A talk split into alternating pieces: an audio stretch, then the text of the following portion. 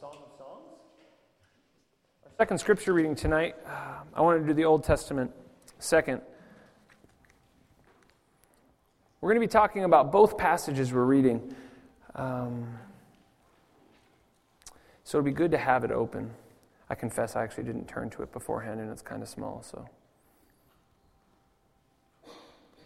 There we go. Uh, so we're going to be in chapter 1, chapter 4, and chapter 8. But I would encourage you, uh, we're going to be just kind of talking in broad strokes about this tonight. I would encourage you during this week, in the coming weeks, to, to spend some time reading through this and, and take some of the things we talk about tonight and, uh, and apply them and, and, and look and see and investigate and, and think of what you think of this book. Not many people, if they're honest, have really spent much time studying this book uh, for a number of reasons we'll talk about.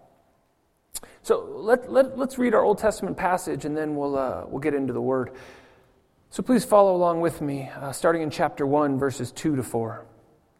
It says, Let him kiss me with the kisses of his mouth, for your love is more delightful than wine. Pleasing is the fragrance of your perfumes.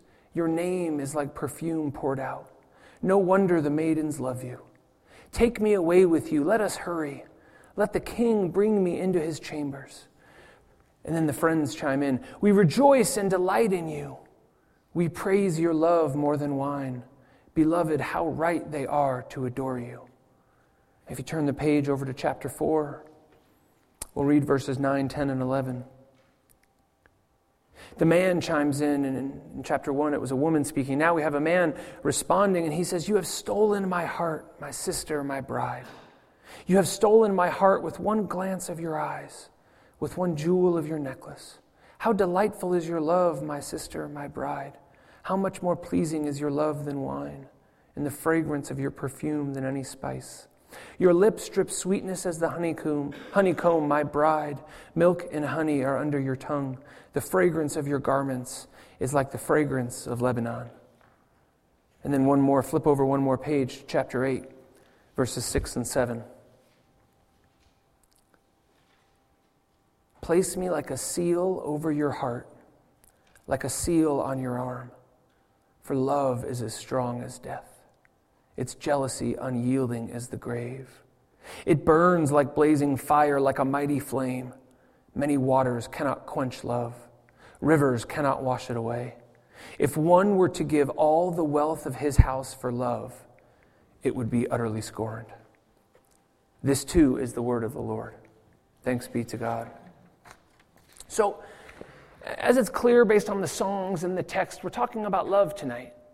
We're talking about love because last week, you know, we talked about how we love God. And in doing so, we're going through the fruit of the Spirit week after week leading up to Easter.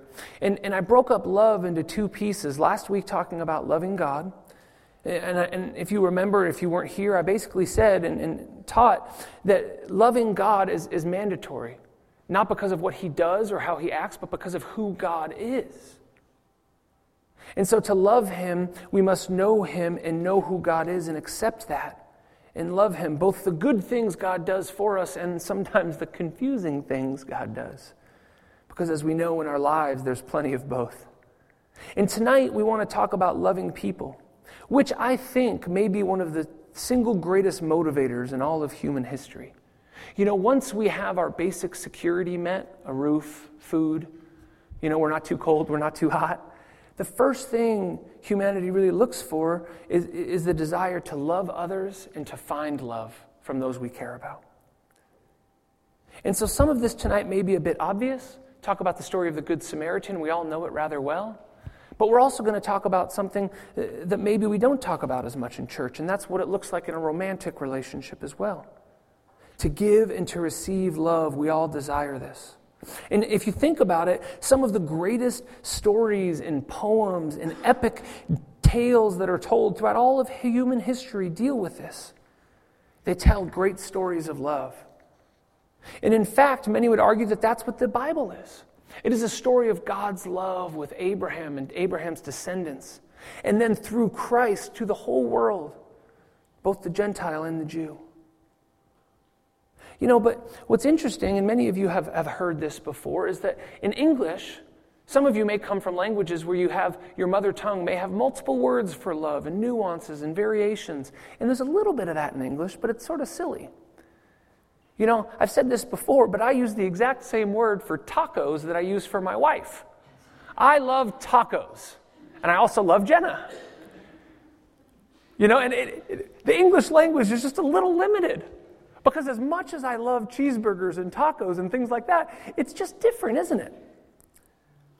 You know, and, and, and so many of you have looked at this or have done word studies, but, but Hebrew and Greek had many, many words for love. And based on different inflection and based on different settings, they could have many, many words for love. And I just want to give you a reminder. We're going to talk about the Greek ones because they're more familiar to us. But I want to give you a reminder of the three main Greek words used for love. The first one we talked about last week, which is agape. You may have heard that before. It's the agape love, that perfect love that God shows us, his children. It's a holy love, it's God's love for us. The second love we see that we're going to talk about with the Good Samaritan is this philia, which is brotherly love. It's the root word for philanthropy and charity, right? How we go and we help others in need. Much of the instructions in the New Testament to love one another are in this brotherly love. But there's also a third love that it talks about in Scripture, and both Hebrew and Greek have a word for this. In, in Greek, it's the word eros or eros, it's the root word for erotic. It's romance, it's a romantic love. And we find in the Song of Songs that this is important to God as well. Like I said, in English it's limited. You, you, know, we, we want to learn how to love and care for one another, but in Scripture, God is very clear that these are important things we must know. And so, first in the Good Samaritan, let's look there first. Uh, and let's talk about that. And, and, we'll talk about brotherly love, and then we'll talk about uh, the romantic love. In reply to the greatest commandment in Luke chapter 10, Jesus is, is talking with people about how we do that. So if you remember the story, they come to him and they say, What is the greatest commandment? And, he says, and Jesus says, Well, how do you read it? What do, what do you think? And they say, Well, to love the Lord your God with all your heart, your mind, and your soul. And the second is like it, to love your neighbor as yourself. And Jesus says, Great. And then the man says, Well, well, well then uh, who is our neighbor? And so Jesus goes into this story. And the story, as I said, is one we're familiar with. There's a man who's, who's robbed and beaten and left by the side of the road. And in verse 31, it says that a priest passes by. You know, maybe the priest was on his way to temple. Maybe he, he, he couldn't touch the man for the sake of being unclean, but for whatever reason, he just moves on by. So, to a Levite in the family of priests, a holy person, someone people would look up to by his clothes, you would know he was a Levite. And he too walks by. And then it says that the man who took pity on him was a Samaritan. Now, if you've done studies, you may know, I'm not going to go into it too much, but Jews and Samaritans didn't get along real great. In fact, that the Samaritans didn't get along so well that they actually built their own temple in their own area to worship. And Jesus saying this is clearly intentional. There were lots of religious rules and limitations that we won't go into, but just consider this. Each person in this story had a reason not to help. They all probably had a very legitimate reason not to help. But the Samaritan man doesn't seem to care. And he goes and he, he cares for the man and he nurses his wounds and he puts him up for the night. And he promises to pay his debt to make sure he would be okay. And this is a story taught to children that we all know, that we all love, and we, we use it in this exact way. Hey, care for the people who need help, love those who need love. And, and many of us know this that, that it's easy for us to love family and friends, but sometimes we miss the need right in front of us. And this gets to the heart of what brotherly love is it is without limit, it's without border, it's defined by our ability to help the needs of others. What abilities do we have? Well, you know, we may not just be in the first world here in Switzerland, we may be in the upper percentage of the first world. We have wealth, we have comfort, we have gifts, we have education to share. And this idea of, of brotherly love that the scriptures talk about, it overcomes race and religion, tradition, expectation, because it's from the very Spirit of God. Two weeks ago, we talked about the Holy Spirit being the very breath of God inside of us and the thing that gives us life. And so, if we believe that Jesus Christ is crucified, died for our sins, resurrected on the third day, and have the Holy Spirit, Paul says in Galatians 5, when listing out the fruit of the Spirit, that our love will be coming from the Spirit of God. And that when we see someone in need, when we see a brother or a sister who is hurting, who needs help, that it should be the very Spirit of God that motivates us. That this will be evidence of the Spirit of God in our life. I mean, think about the, all the crises happening in the world right now and how people who don't even know Jesus are responding. There, there's people helping refugees and giving aid and helping food shortages all around the world. How much more should those who claim the name of Christ and have the Holy Spirit breathing inside of them desire to help? And see, this doesn't just include the things we see around the world, but think about your family, your coworkers, your neighbors. Not just the poor and the destitute, but those people who need our love, who need us to love them as brothers and sisters in Christ. Yet we struggle. Because all of us know that loving other people like that costs it costs us something. It's difficult. We have to give of ourselves. We have to pour out, as it were. And that's difficult. And also, we've been hurt. You know, many of us have tried to love and have tried to care, and we've been hurt. Someone maybe has taken advantage, someone maybe has hurt us. And so we have to be cautious with our time and our energy and our love because we know that we can't just give it freely lest we get hurt and lest someone take advantage of us. But, but then we also do the opposite, don't we? We see a need and we get so eager to help that we neglect something that we probably shouldn't neglect.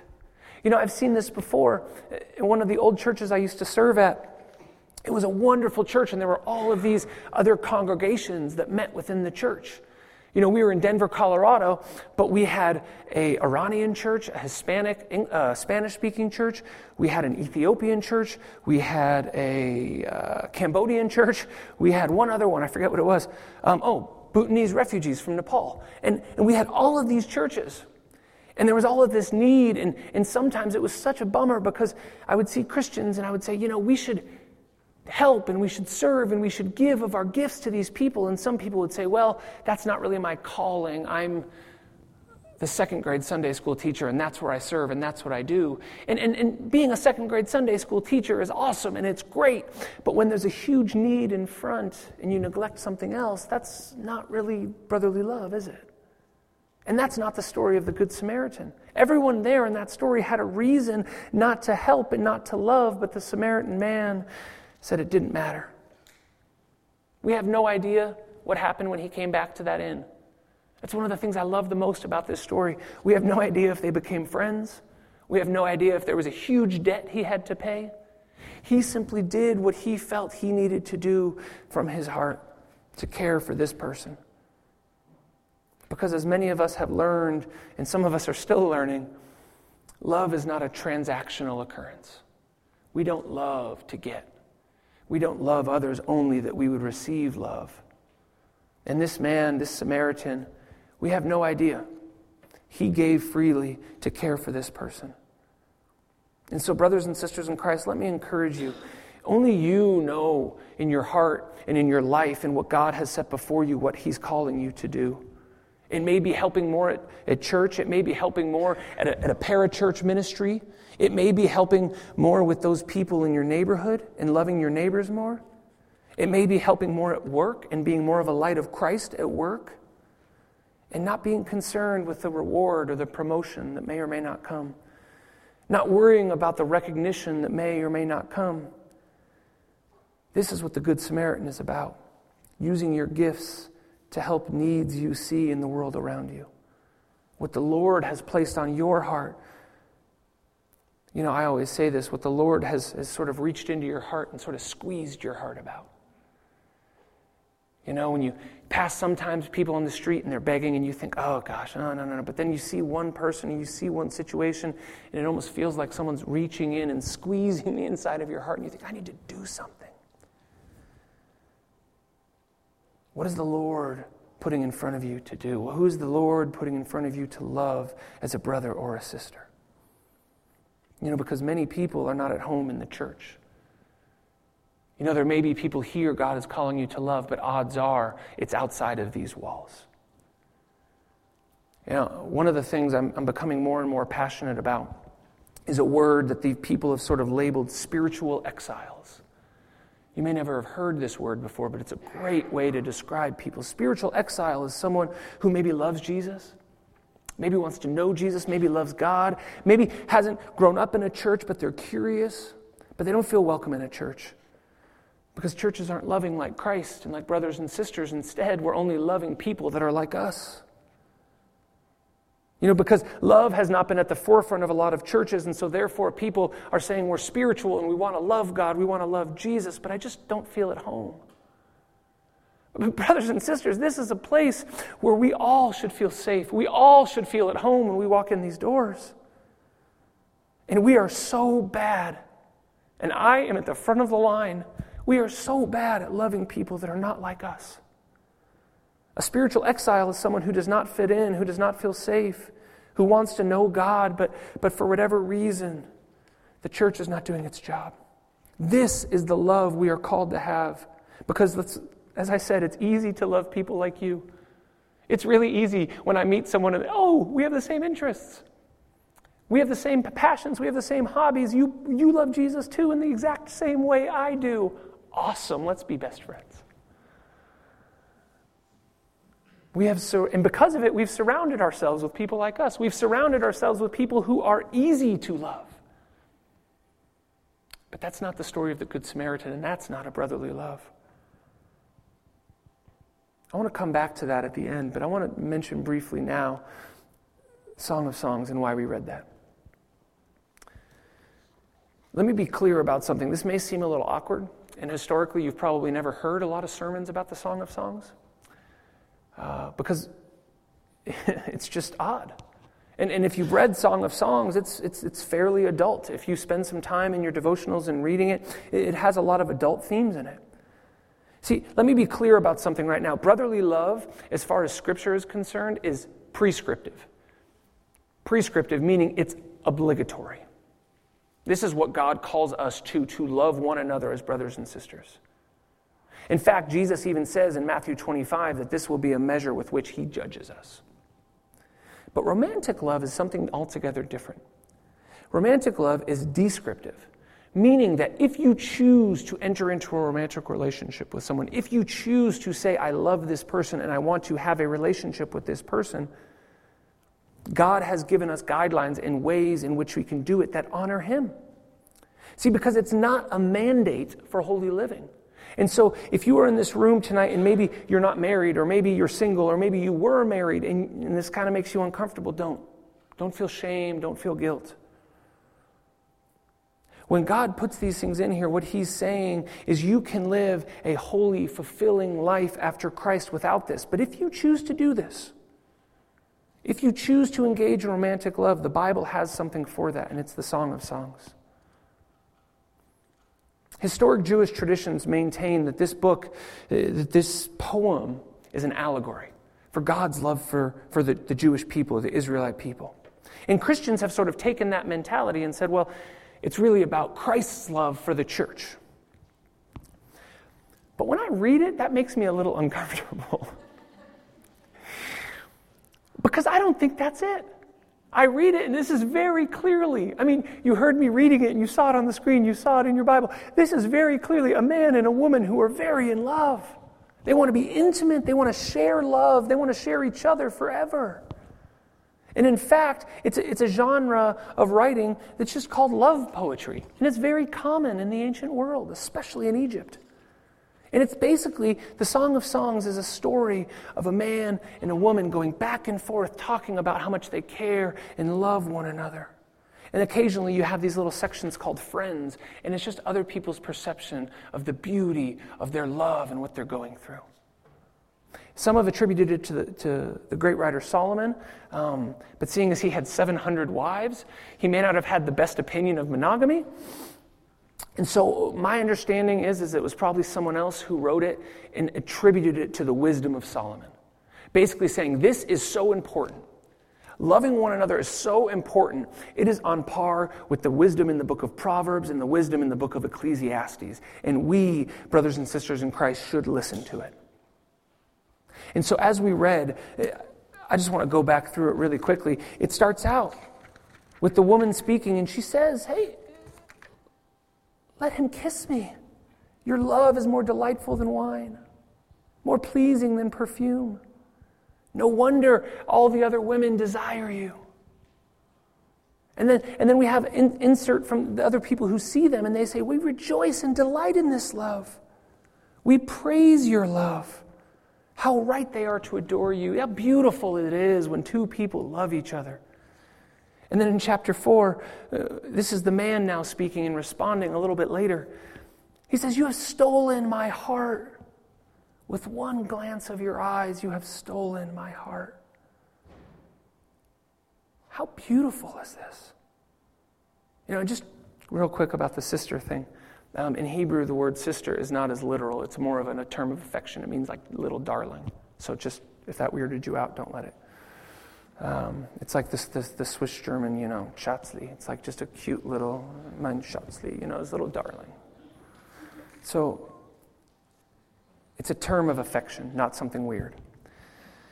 But then he goes on, and this is the woman again, basically wrapping up how powerful and how important love is in chapter 8.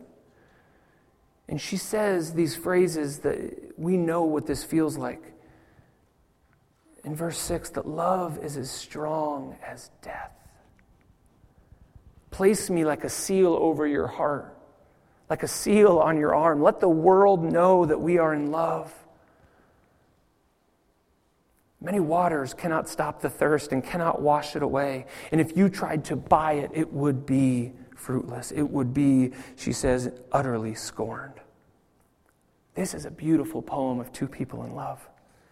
And, and a Hebrew scholar that uh, I actually was fortunate enough to take some classes from, he points out, his name's Dr. Richard Hess.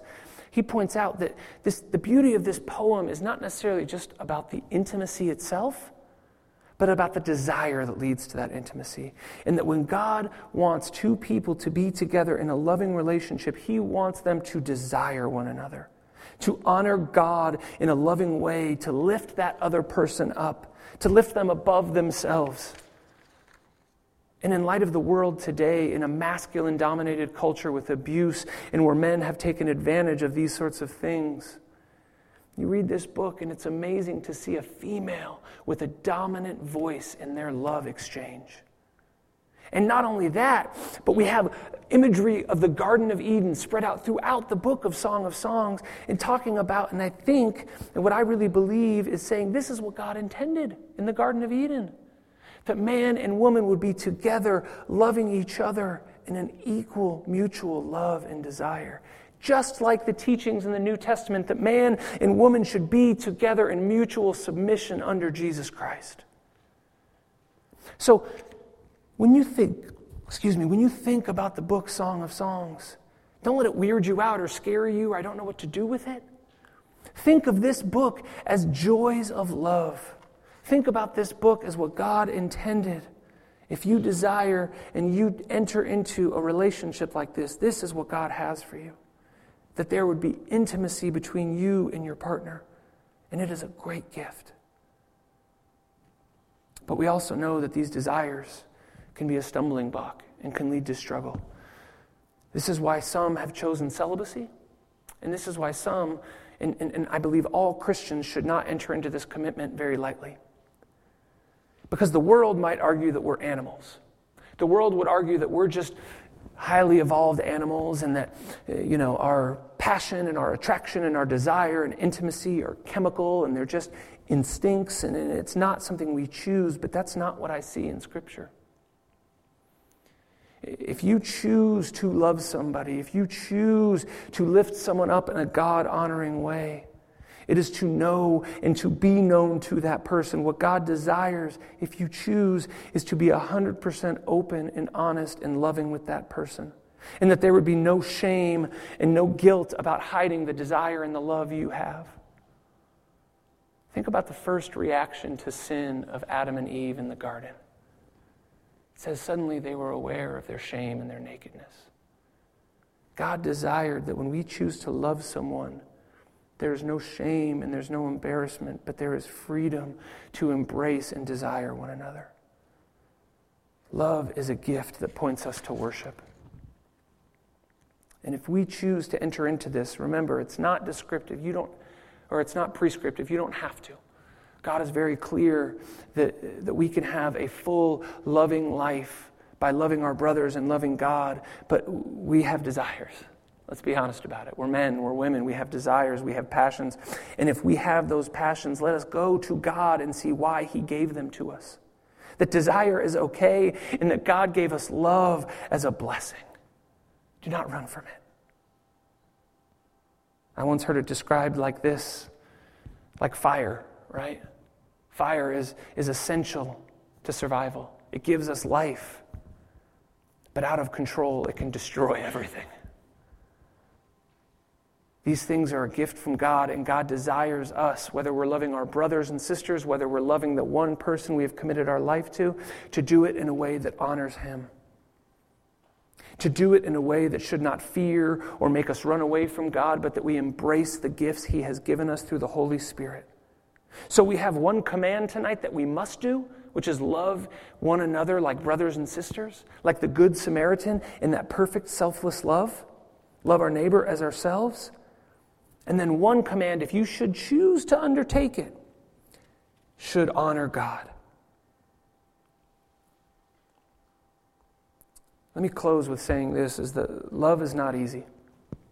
Many of you know that. Anyone who's been married, anyone who's entered into an intimate relationship with a good friend knows it hurts.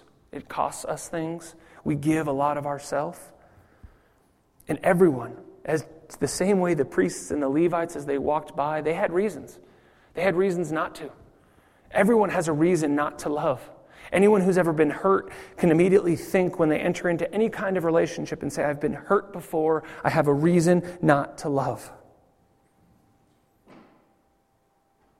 Yet that same love the Apostle Paul says in Galatians, is the evidence of our love for God and the Holy Spirit in our lives. And it's so important that he actually says it is the very first fruit of the Spirit that we will see. It is the fruit and the evidence of the Spirit is love.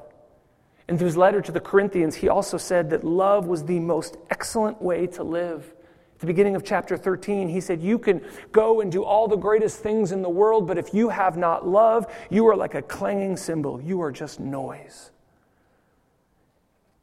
And Jesus says that all love comes first from the Father who loved us. God has ordained love, that we would lay our lives down for brothers and sisters in Christ, that we would desire and love our partner in a way that God sees and it honors Him as love is from the Holy Spirit. It is a gift from God meant to be embraced and meant to worship Him. Please pray with me. Lord God, we give you our desires, we give you our plans, we give you our relationships. As we sang before in the song Hosanna, break our heart for what breaks yours in the world around us.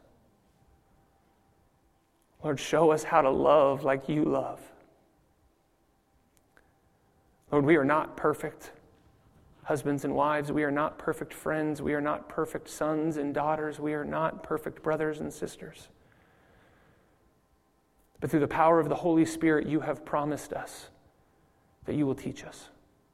Lord, teach us how to love. Teach us how to be gracious. Teach us how to use wisdom in all we do and all we say, today, tomorrow, and forevermore. Amen.